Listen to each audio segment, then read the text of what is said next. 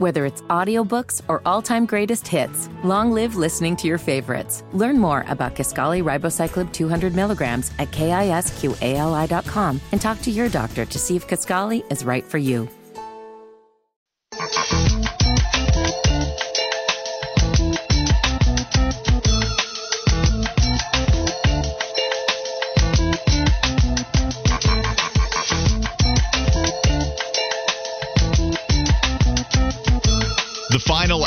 Of Wes and Walker. Text us at 704 570 9610. The Garage Door Guru text line.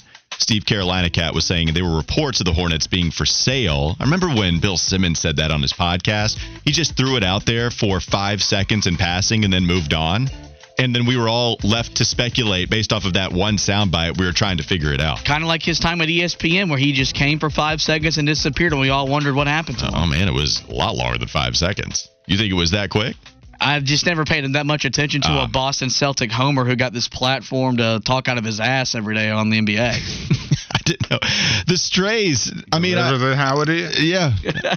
I mean, I understand some of the universities catching strays. I I forget who it was besides Virginia. There was another school that I did. Oh, Kentucky. When you said PJ Washington, I've seen enough from inconsistent Kentucky players coming out, so they caught a stray. And now Bill Simmons is. I was just trying to reference something come from uh, from his podcast, and there you go. You caught a stray for him, or you you shot him. I can't talk right now. 704-570-9610. Feel free to text us. Um, yeah, Steve Carolina Cat wrote in there reports of him, the Hornets being for sale. Imagine if Jordan could hand LeBron the trophy and sell him the team at the same time, because we do know LeBron wants to own a team in the NBA. And a 704 number wrote in and said, well said, Fitty, when you said that we couldn't afford the seven other All Stars that it would take for LeBron to win a championship. All right, enough Charlotte Hornets talk. Let's get to Second Take Tuesday, the defensive edition. I stole your play the first time we went on offense, so you go first with the defensive Second Take Tuesday. What's your first one you got, Wes? Okay. The first play that I've got as we talk about this was kind of indicative of his day. Brian Burns had a tough day, 10 15 to go in the third quarter, first and 10. The Bucs get a reverse for uh, a nice gain, and Brian Burns just got completely sucked in. He'd been on Leonard Fournette going inside, and then he gave up the edge to which the Buccaneers took advantage of that and got a nice gain on. Yeah, I, I'm going to go with the third and 11 for Carolina's defense. And Tom Brady had a pass incomplete short left to Julio Jones. Why does that matter? Well, that was the one meaningful snap that we saw from Josh Norman in a good old fashioned NFC South battle of 2015 between Norman and Julio for just really one play. And then that would be it we'd keep Keith Taylor out there. You'd keep CJ Henderson out there on the outside. And the other plays, I believe it was that play against Julio in the second quarter. And then I think the other nine pretty much came at the end of the game when the, the contest was already decided and Tampa Bay was going to go on and win. Do you think that Josh Norman should have been out there at all on Mike Evans or, you know, covering anybody on the outside? Or do you think that Steve Wilks utilized him the way that he should have? Yeah, he should. I mean, the guy was just coming from working at his own coffee shop, okay? Like I said, I compared it a lot to Richard Sherman coming back for the 49ers, and Sherman got hurt almost immediately coming in there playing a lot of snaps. So I think when you bring a guy fresh off the street to play in that intense of an environment, you got to ease them back in no matter how much you might need them, uh, you know, at times, especially I know fans get caught up in a lot of the nostalgia. They think it might be a little bit of something left in him that he could maybe show uh, in a game environment, but I think that Wilks handled it the right way Mm-hmm. as far as just getting him in in doses and maybe thinking that they're going to win this game and that they're going to need him down the stretch for more football to be played, but it was all for now. Yeah, CJ wrote in, yeah, Burns should have known that play was a reverse, especially when they didn't even block him. Spence wrote in, Walker, I guarantee you that if Josh Norman was covering Evans at the worst, he would be called for pass interference to save a touchdown. He wouldn't just give up a TD. Mm, I don't know So- about that. I've seen some practice footage, and I know sometimes receivers do 18 moves in one on one to get open, which gets on my nerves. Sometimes it's such a offensively slanted Right. drill. Well- but I've seen Josh get smoked in practice on basic routes before, so I don't know about that. Well, remember, everybody was losing their minds. It might have been Christian McCaffrey's rookie year. It might have been a second, but he juked Luke Kuechly out on some route that you know he caught you know five yards past the line of scrimmage, and everybody was like, "Oh, Luke Kuechly got burnt." Right. and it was always going to be favored. Yeah, people never understand that. Just like pass rush drill is always slanted a little bit more toward the defense as well. So Did you feel exposed sometimes doing some yeah, of that? Yeah, man, you know, yeah, some of those drills are a little bit slanted towards the defense. What was your favorite drill in practice? When, Oh, when they said, hey, this is what we're about to do, you were like, even if I don't like practice, I'm absolutely excited to be a part of this drill rather than some of the other ones coaches were bringing. Oh man, that's that's that's a tough one because I drilled with, you know, I wasn't a huge fan of one on ones. I knew the purpose. Uh, inside drill was just awful, especially if we didn't play good that week. Because inside drill is just straight runs. So it's basically seven on. It's it's essentially seven on seven with the front seven and the offensive line, and it is not fun because the defenders know you're running the ball, so they're coming at you with running demeanor. So it's not a lot of fun, especially if you don't run the ball well the previous week. We're gonna do it for a long time, and so you're gonna be tired. Man, I'm trying to think of what drill. I don't know that I could say I enjoy any drills like that. I really just kind of if I, okay, so if I had to pick, I would say it would be one on ones because I'm not gonna act like like I said it is slanted a little bit towards the defense because they get a two way go, and that's why I say that it's a little unrealistic in the game. They can't shoot gaps and do some of the little stuff they do in one on ones because they have to keep contained, but. It is a chance for you to flex a little bit. Like mm-hmm. I never forget my very first one-on-ones at Wake after I had uh, set out my transfer year, and so I was going to be playing, and we still had Calvin Pace, who was a top 15 pick in the NFL, top 20 pick, I believe, in the NFL draft. And so, you know, my heart was thumping. Like it was, you know, I was like, man, everybody's looking at me. I transferred from Florida. They want to know, oh, is this guy good enough? Is he Florida SEC good? And so, you know, holding my own against Calvin Pace, that was uh, that was pretty fun. Yeah, I was, well, I was going to ask if it, you said it was clicky at Florida. Was it at all at first at Wake Forest? No, no, Wake, man. We They had great welcomed you? teammates. Now, I had guys on my team I didn't necessarily care for, but as far as just the camaraderie on our team, no, we were definitely a unit through and through, man. We had a, we, everybody fraternized together. You know, we had older guys, you know, giving the haircuts and, you know, different stuff like that. So, yeah, we had one of the upperclassmen that would cut hair. And so we, we intertwined with everybody on our team. Not like Florida. Very No, odd. not like Florida. I would imagine very different situations. Florida, Wake Forest, Gainesville, Winston-Salem. I imagine very, very different situations Yeah. you were a part of. All right, what's another defensive play you wanted to point out?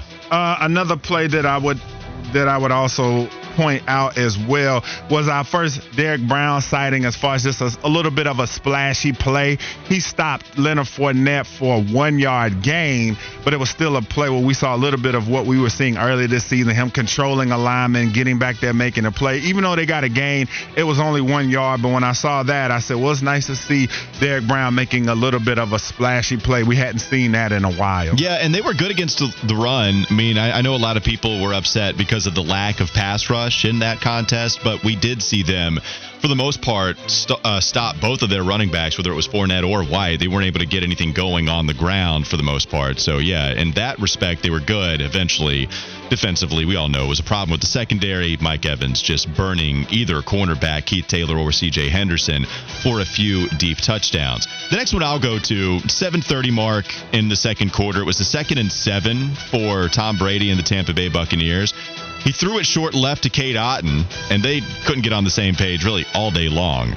But that went for 30 yards. The problem was there was a penalty called on Chris Godwin, offensive pass interference that negated that. So eventually, into that same series, Marquis Haynes would sack Tom Brady on third and 10. So you're talking about a 30 yard gain being wiped away from a second mistake, by the way, from Chris Godwin, who was really good in this contest, but also you're talking about him fumbling the football, giving Carolina an opportunity, mm-hmm. and also picking up a pass interference play, giving Carolina an opportunity. So two mistakes from Godwin, Carolina able to capitalize at least on this one when they sacked Tom Brady on that third and 10, not allowing them to continue the drive. Yeah, that was a big play, and then I'm also going to look at, like I said, the forced fumble early in the game. I thought that was the play that gave Carolina uh, a ton of momentum when Sam Franklin went through there and did the peanut punch yep. uh, in there. And I really thought that Tampa Bay might, at that point, I was thinking Tampa Bay might be in trouble, and I was going to look bad on Monday. That's exactly what I was thinking was how I was going to look. I was going to go out there and say, "You guys are making me look bad." Okay, let's get going.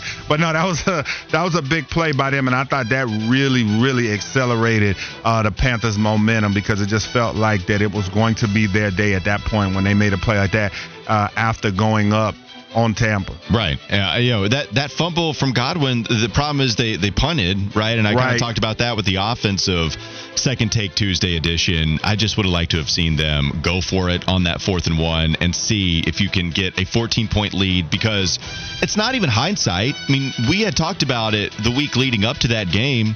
You have to get out to as big of a lead as possible, especially against someone like Tom Brady. You do not want to provide him with a one possession game, even two possession game late in the late in the uh, in the contest there. So I, I just didn't want to see that. All right, last one for me. Um, the Tom Brady pass in the middle of the field to Chris Godwin.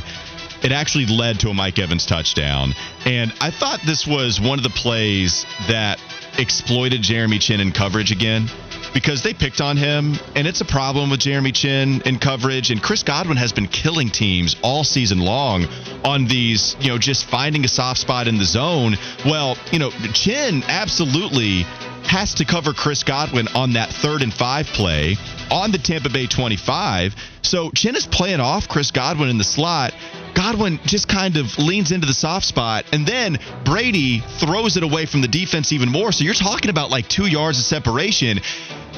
You get the first down automatically, but then he's able to pick up 12 total yards. I mean, you're at you probably allowed Godwin to double that gain because Chinn was playing off of him. He didn't, you know, he didn't put the foot in the ground as soon as he saw that. And, you know, this has been a team, right, that had trouble attacking downfield.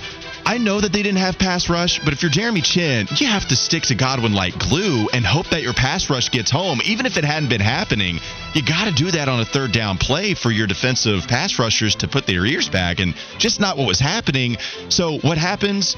You know, you see a touchdown, and I thought that was a big third down pickup. Are you talking about the guy that y'all thought was Troy Polamalu? That's just a guy. Y'all is in Carolina Panthers fans? Yeah. Are you about to hate on another Panther? Is that yeah, what you're about yeah, to do? Yeah. Another yeah. Panther. Y'all trying to tell me that he was. I don't think anybody. That he was the next coming of Sean Taylor. Wow. Just a guy. Nobody is saying Jeremy Chinn is anywhere close to Sean Taylor. Well, them, those first couple seasons, boy, he was I, getting a lot of gas honestly, out here though, in these we, streets. We can have this convo though. Unless you reaching, dog. Jeremy, How am I reaching? Jeremy, Nobody ever said he's going to be the next Troy Polamalu. When he when his first couple seasons, First Panther year. fans were including him in the conversation as some sensational defensive playmaker that was going to be a cornerstone of the franchise, and I heard game wrecker a He lot He has the in potential to be that when utilized he's not. correctly. He's not. He's not. Did you not look at the plays he made as a rookie where he scored two defensive touchdowns in a game? Yeah, I mean, like you that, know, that's pretty couple of evident. That guy could be a game wrecker on that side of the ball. A couple of plays. The big dogs make more than a couple plays. J- Jeremy Chinn, his first year in the NFL, Mm-hmm. There was a lot of reason to be excited for a guy that finished second in defensive rookie of the year standings. You're right. Right. He's been a disappointment. I don't I don't think any Panther fan refutes that from what I see at least. Like I don't I don't think anybody says, "Yeah, Jeremy Chinn is this Pro Bowl player." Yeah. We got real excited his rookie season. Yeah. Again, getting second on that.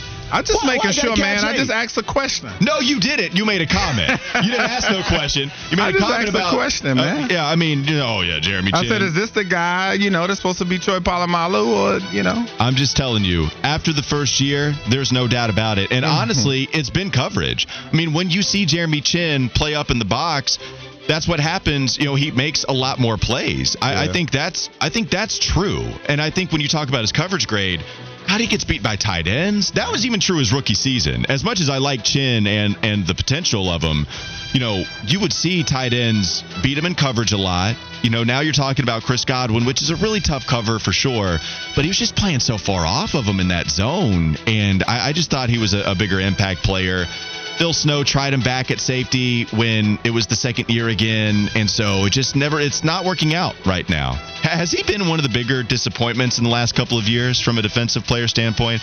I know you never had any belief in him, so I'll have to go to video. I mean, on this everybody one. can't be Hufanga from the 49ers, you know? Who? yeah, who? Best, one of the best safeties, if not the best in That dude football was getting right his now. ass tricked by Josh Jacobs of the of the Raiders on Sunday. Did they afternoon. win? Did they Uh, win? Not because of him. Oh, okay. Did they win? Uh, but yes, no, Jeremy Chinn has been one of the more disappointing guys, but I think it's more because of Phil Snow and Al Holcomb. And that's the biggest reason why, like I, I've, I've said, even really since Steve Book started emerging as a legitimate candidate to be the, the next head coach of the Panthers, Al Holcomb is not it as as a defensive play caller, as a as a guy putting together the scheme because there's too much talent on that side of the ball that isn't being utilized the way that it should be utilized. So I would like to see Chinn to be be used by a guy that could be at the line of scrimmage, because believe it or not, he's a guy that has the ability to come off the edge, sack the quarterback, force a fumble, go back and and score a touchdown. That's a game changer. That's a game wrecker on that side of the ball.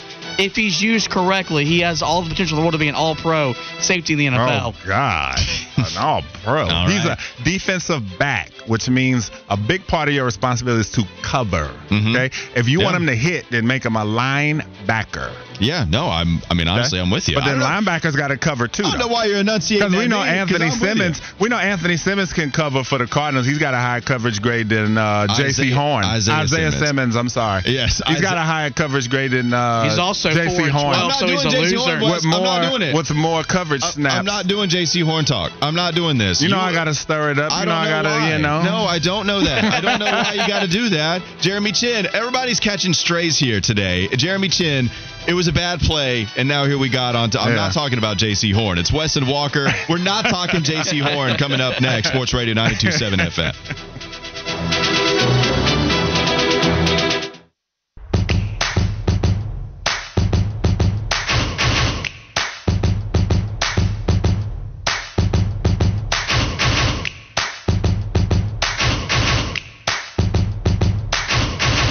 It's Wes and Walker on Sports Radio 92.7 WFNZ. Wes trying to rile up Panther fans as he usually does. Also riling up Fitty a little bit more. I didn't know you were a staunch defender of Jeremy Chinn. You kind of like this Panthers defense a little bit. Some of the guys they have on that side. Man, back in the summertime when it was just me and Willie P holding down the middays, you know, I, I grew I grew in affection. I mean, I had this team in the playoffs with a once they had uh, acquired Baker Mayfield. I bought in on all that BS that Matt Rhule was selling us. I love Scott Fitterer because that's where my nickname comes in. So yeah, I got an It's true. affinity for. Look, I may not be a Carolina Panthers fan, Mm-hmm. but uh, you know, I watched this team week in week out, so I have an objective opinion of the product they put on the football field. So when you look at some of the guys that they have on that side of the ball, it's weird because they've invested so heavily on that side. I mean, you're talking about eight picks in a row the one year where they draft every single defensive player they can. And it's the only time that's happened in NFL history where a team uses every single one of their seven draft picks on a defensive player. Yet, Wes, I look at this team and I still feel like I would probably invest more so on the defensive side where you need a second edge rusher. You need a linebacker you trust outside of Frankie Luvu. You know, you could probably upgrade the safety position. And as crazy as it is, you know, the second day we're saying this in a row, but this, the cornerback depth is not great. I mean, they traded for C.J. Henderson. They, you know, they let Stephon Gilmore go, but they obviously traded for him um, in a deal with the New England Patriots just last year before they let him go sign a deal with the Indianapolis Colts. You had J.C. Horn, Dante Jackson was coming back. I at least thought that was going to be a position of depth for this team. And, you know, a couple of injuries, Dante, J.C., it's going to be tough for any NFL team to be down their top two corners and then try to replace that production from your third and fourth string guys.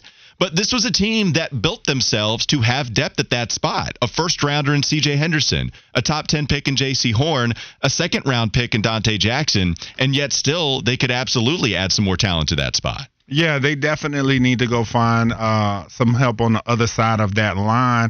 It was cool to see Gross Matos get that block field goal, though. That was a nice play from him, but they need somebody over there that is going to help because we see at this point that Burns is a really good pass rusher, no doubt, but he's not to the point yet where he is just dominating linemen and he is requiring two to three blockers in some instances, like you see uh, with some of the other elite pass rushers around the league. So they need to go there. And, you know, as they always say, great defense is built up the middle. And so, you know, you talk about Derrick Brown, you do have a nice piece there, but the rest of that middle is you know, consisting of a Mike Backer and a free safety. So they have to continue to build there. As you said, the cornerback depth can certainly use some retooling as well. So there's still a lot of work to be done on this defense that's uh, 22nd overall in total yards. Well, as we talk about the defense, we, we do like Frankie Luvu. He has been a, I don't even know, underrated player anymore. Maybe that was true last year, but I always thought it was weird that Scott Fitterer, during the first time I think we heard from him in the offseason when he he took questions from the media at Bank of America Stadium. We asked about some kind of pass rush, and he said Frankie Luvu's name first before you even got to a Yetur Gross Matos. He did mention Marquis Haynes and kind of the package of situational edge rushers, but I was like, all right. I mean, I like Frankie Luvu too, but are we ready for him to step up to an every down role? And yeah, we're absolutely ready. That guy's been awesome this season. And I mean, as far as an underrated year goes, maybe he's not put in the same category of a Brian Burns or a Derrick Brown, maybe even a Jaycee Horn for some different people. But what do you think about the underrated season Frankie Luvu is having? Well, he's playing really well. And as far as just context, you know, he had 13 tackles and a sack on Sunday. He's got 105 tackles, seven sacks. Him and Mark Fields are the only Panthers to record at least 100 tackles and seven sacks in a season. So that's a uh, esteemed company, especially when you think about some of the linebackers that have played, because you're like, man, Luke Kuechly and Thomas Davis never had those types of seasons. And not saying that he's better by any stretch of the imagination, but just saying that type of stat line, you would have thought yeah. that Kuechly or Thomas Davis or one of those guys would have had 100 tackles and seven sacks. So 2023, he's coming up on the last year of his deal.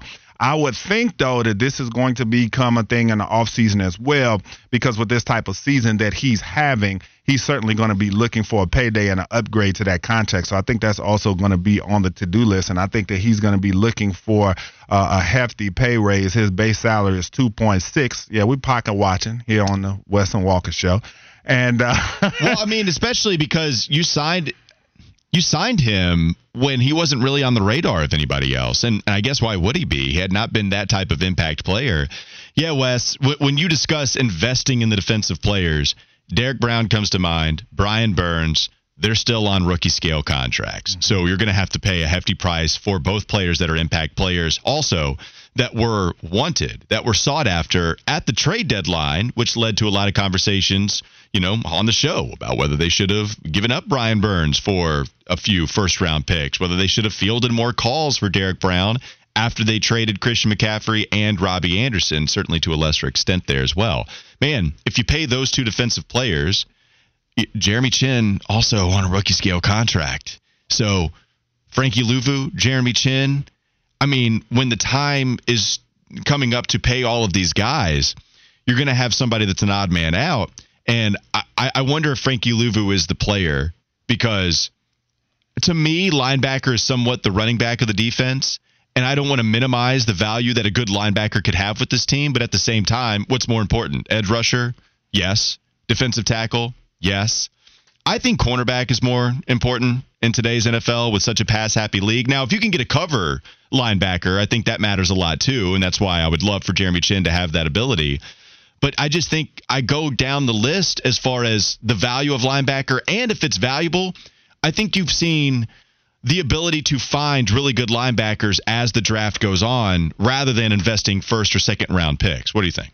I don't know. I'm the cornerback past the fact that you called linebackers the running back of the defense. For one, it was disrespectful to running backs okay. already, and then linebackers calling them the running backs of the defense. I mean, front mm-hmm. seven is Wait, the why backbone. is that disrespectful? Because front sevens are the backbones of great defenses, and linebackers are an integral part of those. I don't know if I would go running backs of the defense. So, but. all right, so let's go positional value. so, defensive end and defensive tackle, you would agree, feel like you just said that, that they're more important to invest in, right? Pass rush is definitely premium. Cover corner, I would say two. Okay. All right, and then. So, corner, okay. Well, then wait. So, it almost feels like you you agree with the positional Traditionally, value. traditionally, yes. But as far as I'm still saying that there's no such thing as a guy that's going to take away half the field anymore. All right. So I'm going to decide to do this. All right. I am at the angle where I can see Fitty's face. Okay. You are not. Okay.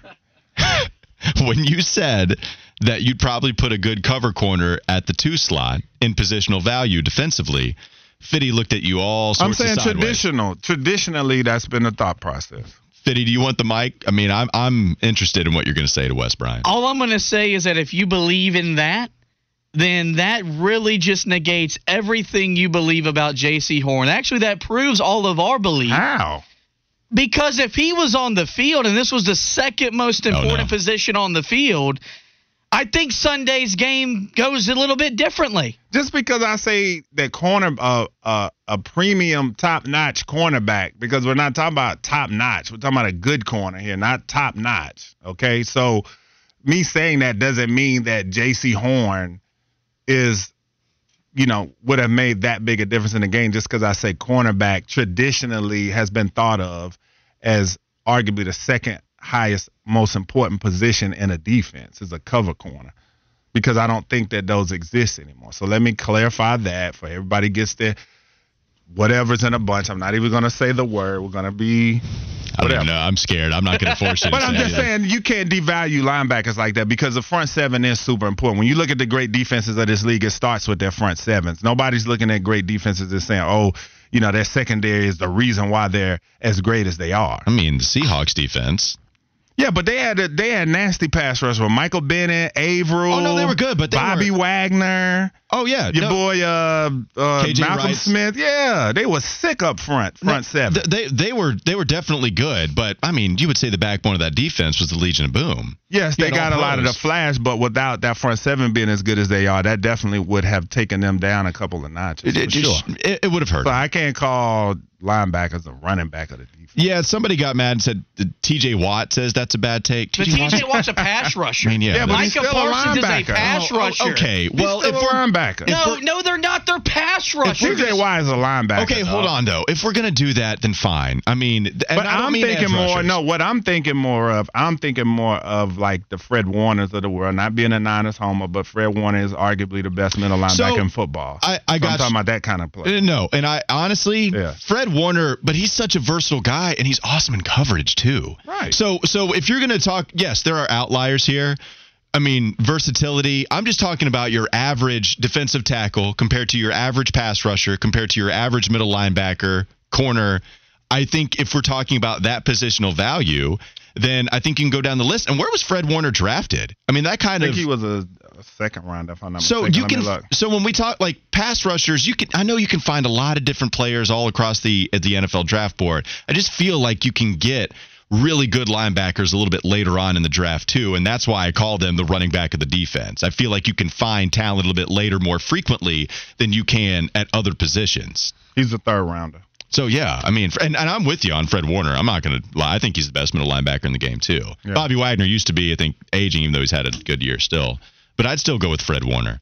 So yeah, I'm going to be interested to see what they do with Fra- uh, Frankie Luvu, with Derrick Brown. Like that. That's the tough part about all of this with Scott Fitterer, and that's why it would have been nice to have a defense that really helped you get to a postseason.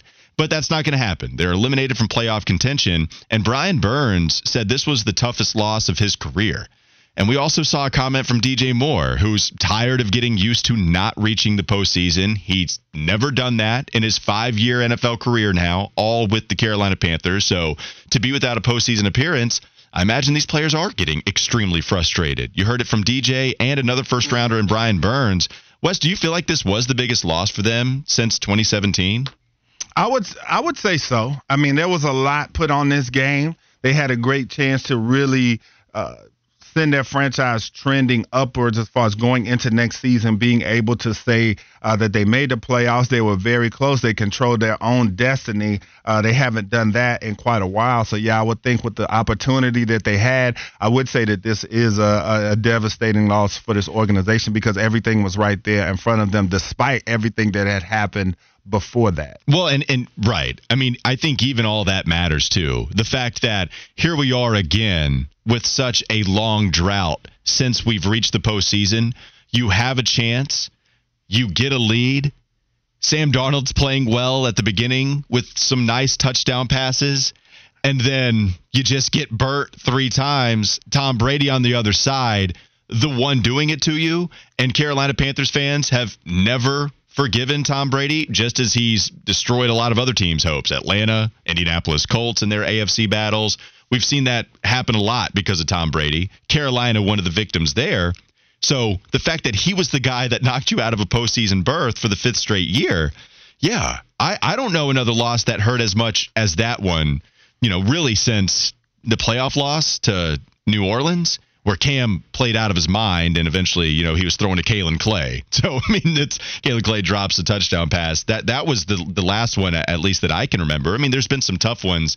You know, maybe if you go in the second half of their six and two start and you know, I'm sure there are some losses in the second half of that season where you started to see the playoff chances dwindle away. But yeah, that's really all I can think of.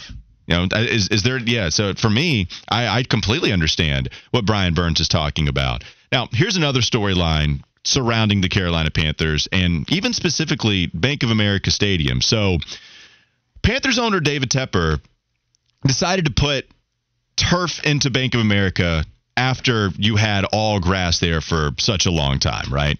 And so a couple of prominent Panthers players, they've previously called out Tepper on wanting to go back to a grass surface, citing concerns over the short and long term health of these players' careers, well, the NFLPA is expected to file a grievance against the NFL and Carolina over the hard artificial surface. This is according to The Athletic. A league source with knowledge of the situation told The Athletic. And after the Panthers' 37 23 win against the Lions, you know, Jared Goff said the field conditions were below NFL standards. What do you make of this turf situation happening now with the Panthers? Shaq Thompson has also been very vocal. Let's get to Shaq Thompson soundbite real quickly before we go to you, Wes. Here's Shaq talking about the turf situation.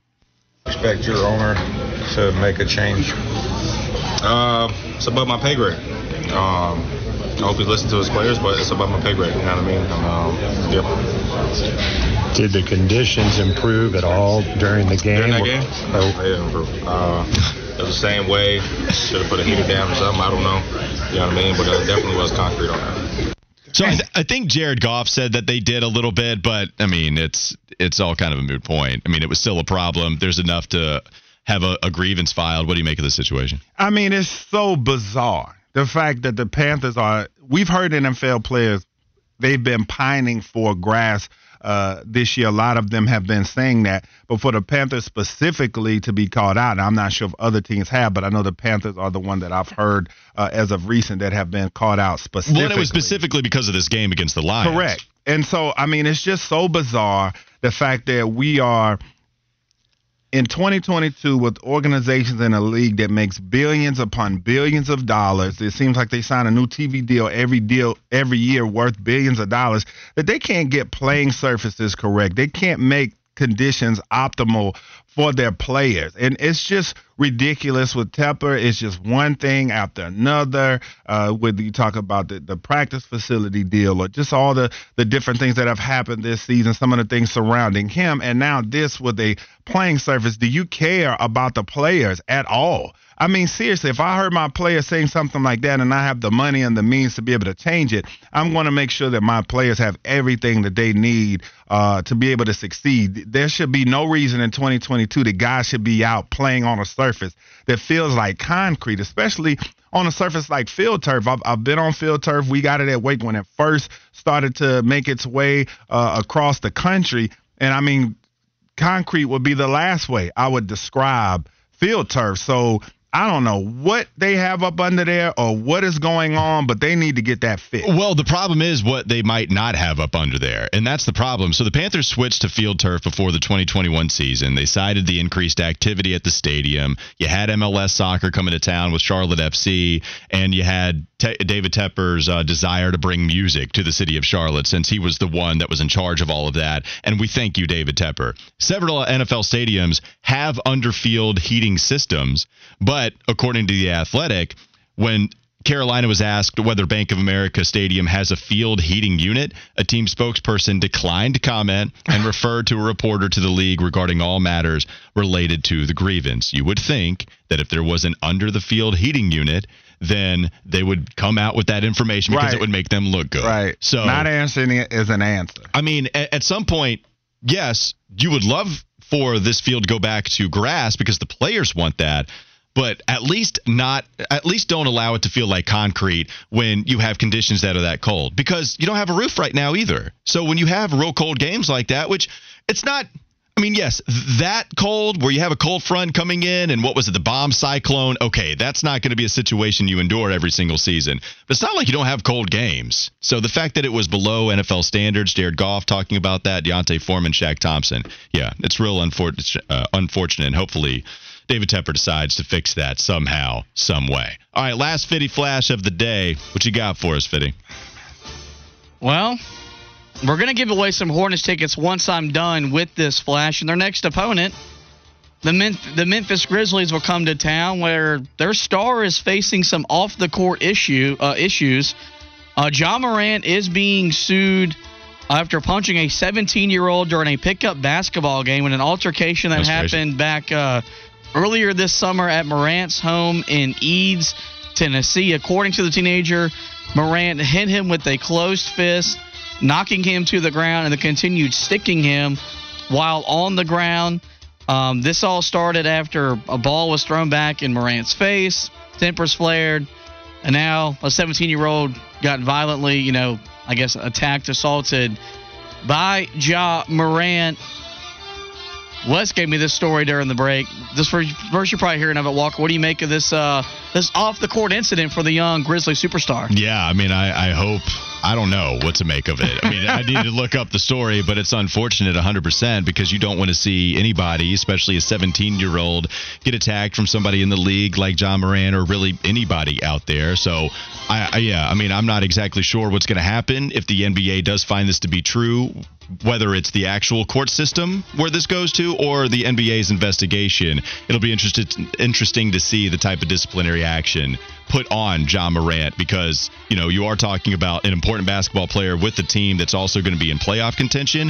How much does that get into the effect of this? I'm not sure, but there's a lot of questions that are going to have to be answered. Well, from the details I read about this story, I think Ja's lawyer is probably going to eat this case alive. They said that the kid threw the ball at him first, and then Ja said that he felt as if the kid was coming at him to try to fight him, so he did it in self-defense. I mean, at the end of the day, yes, the kid is 17, uh, but just from the details that I read, I think that the self-defense is probably going to play out, especially if the kid initiated it, throwing the ball and hitting Ja Morant in the face.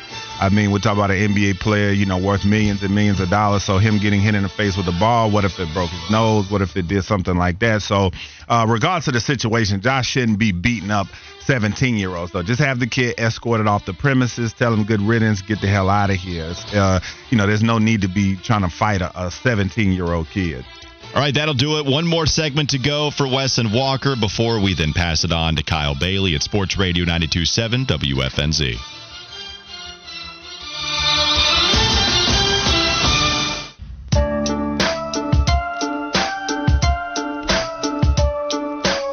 All right, I'm sorry to the listeners. I mean, to be fair, Fitty said it before the flash. We were supposed to give out Hornets tickets at the end of that segment, but we are going to do so at the end here. Uh, Here's what I'll tell you, though. I have a problem with forgetting it. It's my fault. I take ownership of that. But I do want Fitty to come on the airwaves and say, hey, we're not going to break yet. We're going to hand out the Charlotte Hornets tickets before we go to said break. Like, can you do that for me, or are you just still going to let me look foolish and then go to break without actually saying, hey, wait, hold on, for the listener's sake? The problem I have with this scenario is I am the glue that holds us together. I'm all about building people up, and you're about tearing people down because you always point out my flaws, my shortcomings Is that on right? the air. Even Wes agreed with me while we were in commercial break. Shocker. So I I, did. I, I don't want to do the same to you on the air because then that causes friction. No, you're you're saying that you don't ever want to point out my shortcomings on air.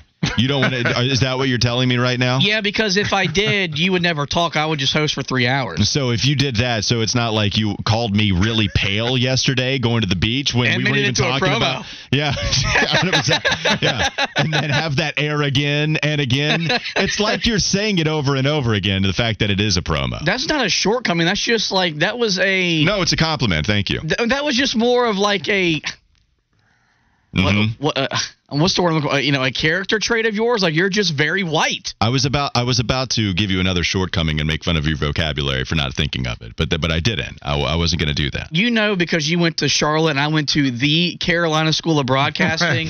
my vernacular is far more expansive than yours. What, What? that guy say on the text the other day? He's like, they probably didn't even make them read a book. No, probably not. But no, I mean, Fitty does have a sequential education, and there's no doubt about it. 704 570 9610. You can text in the Garage Door Guru text line. I promise I'm saying it out loud so I remember we're going to give away Hornets tickets.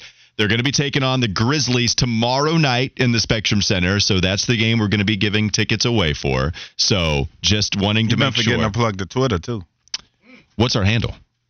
W E S A N D W A L K E R Wes and Walker. Oh, Get us to Walker. one thousand. Wes and and Walker. Walker's gonna waddle If we get to a thousand, that's on our way to one thousand. uh, on our way to 1,000. All right, let's Hit wa- the follow button. Please do. And I will waddle. And I promise, you don't even have to be the 1000th follower for our Twitter handle um, to get these tickets at the end of the segment. We're just going to do the whole third caller thing later on, though. Not now. We're going to do that. And I am gonna get something for the one thousand follower. Well, I'll pick a follower out of that one thousand I mean, we're going to have for to a fi- giveaway. Yeah, we're gonna have to figure it out. I mean, we don't really, we don't really know. We've promised maybe a couple of things here and there, but the, but the prize changes. I don't even know what it's. I mean, I know we've talked about having a different hairdo. You know, I know that's been something there. It's okay. LeBron one time promised seven championships in Miami and only delivered two. So it's okay to sell yourself short, Wes. That's okay. LeBron did it. So you and LeBron have something in common if you do not want to change your style up. Let's go to What's on Tap. What's on Tap is brought to you by Twin Peaks. Join our E Club to stay up to date on all things Twin Peaks and score free stuff. Visit twinpeaksrestaurant.com slash peaks dash club. I don't think Fitty put this in there. Am I wrong? Did you put this in the What's on Tap?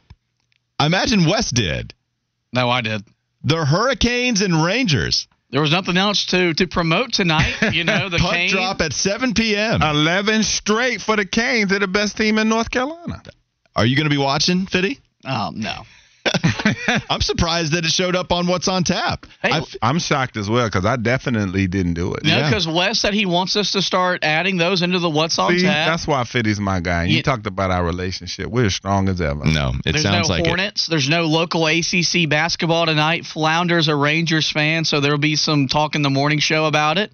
Uh, our new guy Shroppy, he's a big he's a big Hurricanes guy. And we we don't call him Coco anymore for No. some reason. Why don't we call him? Because you introduced me to him as Coco. Why And are we calling him Stroppy? now? This was an executive flounder and fitty decision. He is uh he doesn't work under us, although I wish that was the official title. He was my grunt because I want that power of being the boss to go to my head. He's been a great coworker. He's making our jobs a lot easier. So we took over the liberty of giving him the nickname. His last name is Shropshire. Shroppy. Shroppy. Well, Can I still call him Coco, or do I have to call him Shroppy too? Listen, Big Bird, you can do whatever you want, All right, but thank you. those in the know, those real WFNZers, they call him Shroppy. Okay, all right. Let's let's see what happened on this day in sports history. What do you got, Fitty? Well, um, I was pretty I was pretty geeked when I saw what happened on this day in 1920. The secret deal made back on December 26 to sell Babe Ruth from the Boston Red Sox to the, New York Yankees for $125,000, twice the amount ever paid previously for a player, was announced publicly for the first time. Red Sox owner Harry Frazee also secured a $350,000 loan from the Yankees as part of the deal. That, of course, started the 84 year curse of the Bambino, this 84 year drought for the Red Sox winning a World Series title. And then on this day in 2007, high profile Miami Dolphins head coach Nick Saban resigned after agreeing to return to college football and take the head coaching gig at Alabama. Wes, did you see him becoming what he is now when he resigned from the NFL and returned to college back in 2007? Absolutely not, man. In my opinion, he is the greatest college football coach of all time. I know a lot of people want to say Bear Bryant, but Nick Saban, what he's done in this era of college football is nothing short of remarkable, and he just does it year after year after year. Nick Saban, I think he's the best college football coach of all time as well. And I mean, you saw some success though with other college football programs. He did have the title at he was LSU. good at Michigan State as yeah, well. And Michigan State, he was a good coach, but clearly to go to a school like Alabama and then just win championship after championship, it's absolutely ridiculous. Where did he coach before he went to Michigan State? He coached at, let's see, just at the top of my head, I'm going to guess Toledo in 1990. You got something pulled up in front of you. No, not me. It's just from the top of the head. No, That's what I had. Toledo. you're You're, saying I'm right?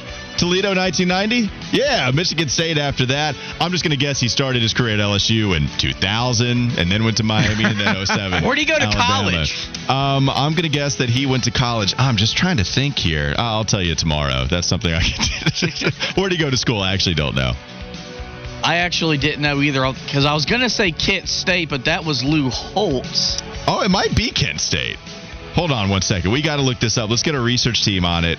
Nick Saban. Yeah, Kent State. Okay, I will right, Uh, ni- nice call. Hey, we'll, we'll end on that. That'll do it for Wes and Walker. But we are going to give away tickets. Vinny was about to kill me, and he would deservedly have that opportunity. I would allow him to kill me. No, we're going to give away tickets right now. If you want to attend the Charlotte Hornets Memphis Grizzlies game tomorrow at 7 o'clock, be the third caller dialing in at 704 570 9610. Don't bring 17 year old. 70 704 570 9610 if you want to attend the Hornets Grizzlies game tomorrow. Thanks again for listening. Kyle Bailey up next.